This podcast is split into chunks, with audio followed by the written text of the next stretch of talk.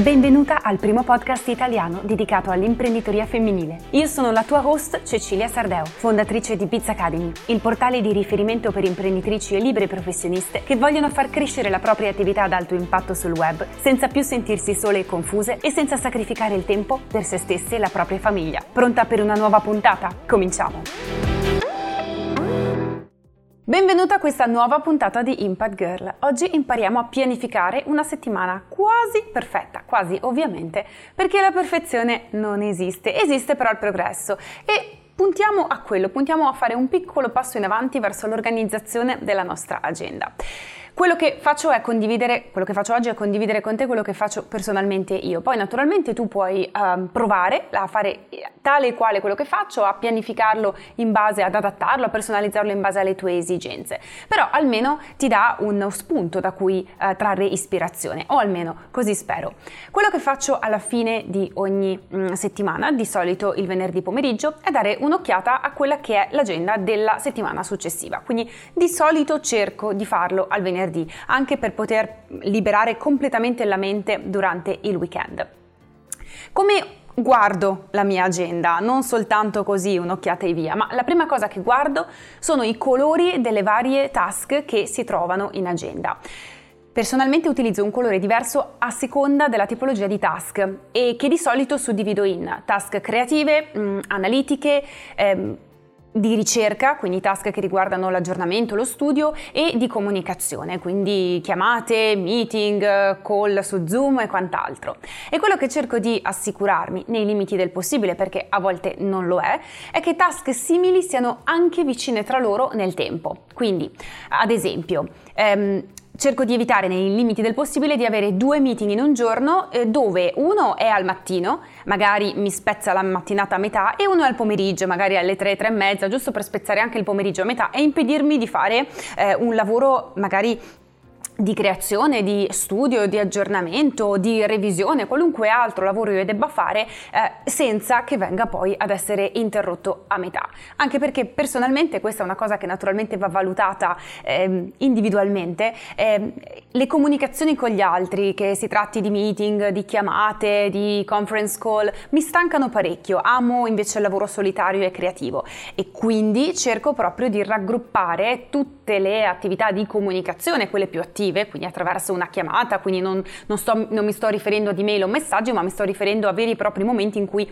la tua presenza e la tua massima concentrazione sono richiesti in un, un, in un incontro virtuale o fisico che sia. Cerco di raggrupparli non solo in un arco temporale vicino fra loro nella stessa giornata, ma anche in un arco eh, temporale che, in archi temporali che siano vicini fra loro nel corso della stessa settimana. Anzi, cerco sempre di dedicare una giornata particolare per metterci dentro tutte le chiamate e gli incontri. Ovvio che non è sempre possibile, però eh, l'intenzione è quello che conta, perché se non ci fosse l'intenzione, naturalmente sarebbe tutto dettato dal, dal caso. In questo modo, tornando all'esempio di prima, se al mattino ho due meeting, uno vicino all'altro, con le, la, la, dovuta transizione, il momento di transizione di passaggio dall'uno all'altro, il pomeriggio posso dedicarlo ininterrottamente a, appunto ad una task più creativa oppure ad una task più analitica, che se venisse interrotta mi porterebbe a sprecare molta più energia e richiederebbe molto più tempo per essere completata.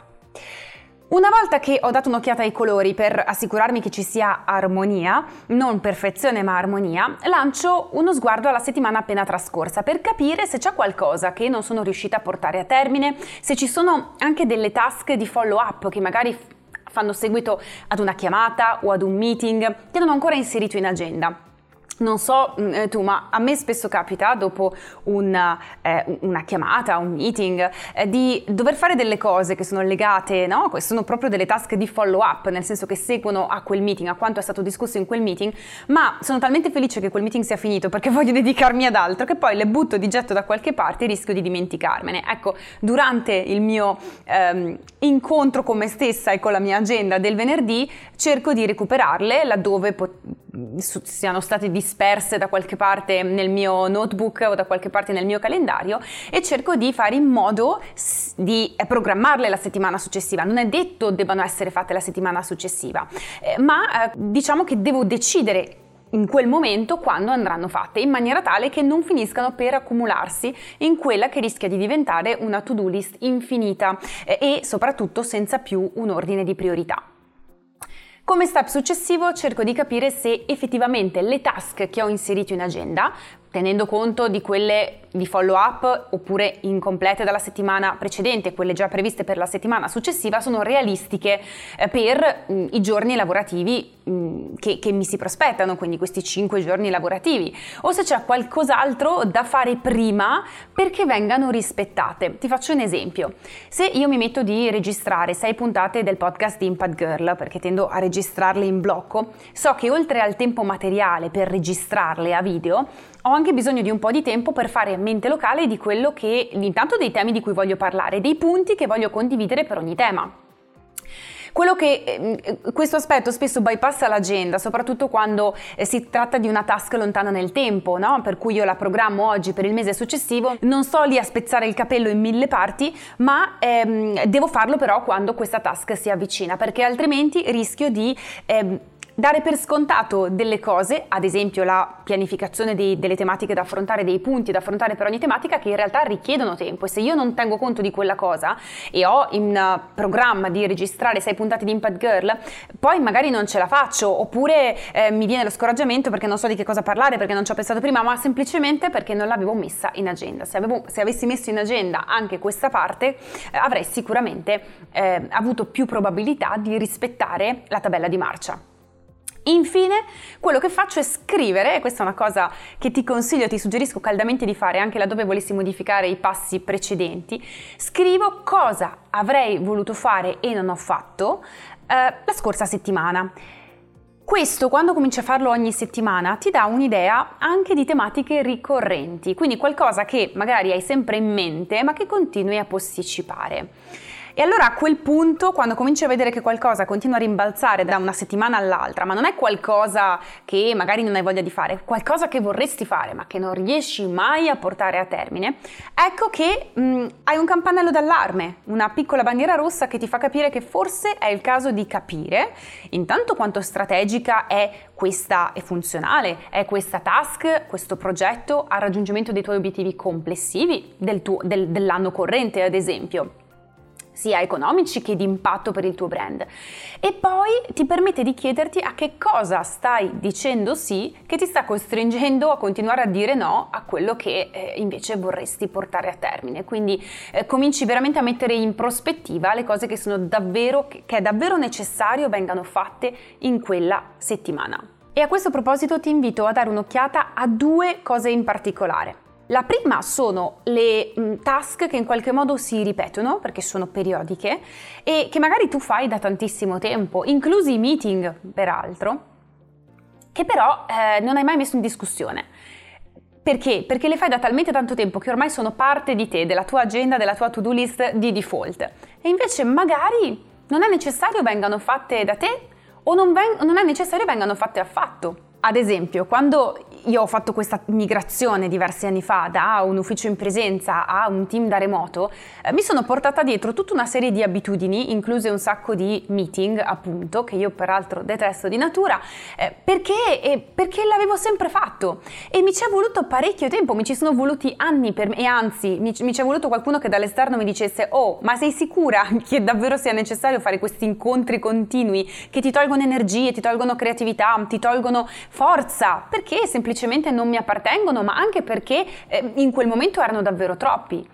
Ecco, prova a chiederti, cercando magari di non metterci tutti gli anni che ci ho messo io, considera questo il tuo, il tuo, segnale dall'esterno per chiederti se davvero quello che stai facendo ogni settimana e che si ripete di settimana in settimana è necessario venga fatto da te o è necessario venga fatto punto. E se non è necessario venga fatto, via, via dall'agenda. Se puoi delegarlo, tanto meglio. Soprattutto, e questa è la seconda categ- categoria di task che si intreccia molto bene con la prima, fai attenzione alle attività che ami fare. Ad esempio, io amo crogiolare crogiolarmi su Canva alla ricerca di nuovi colori, di nuove palette, di nuove grafiche, ma è davvero un lavoro che devo fare io? Assolutamente no. Mi piace farlo e ci spenderei le ore? Assolutamente sì. Posso delegarlo, anzi devo delegarlo a qualcun altro, magari qualcuno che lo fa davvero di professione perché io possa concentrarmi sulle tasche più strategiche? Assolutamente sì. Quindi attenzione, diamo un'occhiata alla nostra agenda cercando di guardarla con occhi neutri, come se non fosse la nostra, come se fosse l'agenda di un'amica che ci sta chiedendo un parere. Se in questo processo trovo qualcosa che assolutamente può essere ah, ah, tolto dalla mia to-do list perché delegato, perché interamente cancellato, ecco che aggiorno la mia agenda di conseguenza. Queste sono solo alcune delle cose che faccio settimanalmente per organizzare al meglio la mia agenda.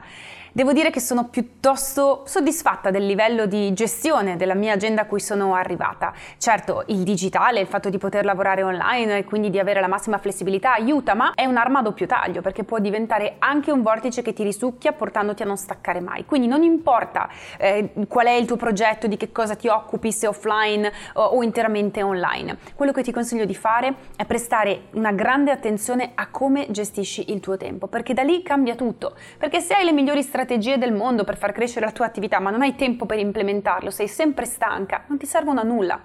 E a questo proposito ti invito a partecipare al mini corso gratuito di time management per imprenditrici libere e professioniste che è di nuovo disponibile, non sappiamo per quanto tempo rimarrà a disposizione gratuito, il valore che ci troverai dentro è parecchio, è un mini corso di 90 minuti pieno di chicche e di risorse pratiche per cominciare a gestire e a riprendere in mano il controllo del tuo tempo al meglio. Per iscriverti al mini corso gratuito vola direttamente al link che trovi nella descrizione sotto al video di YouTube dedicato a questa puntata. Ti aspetto.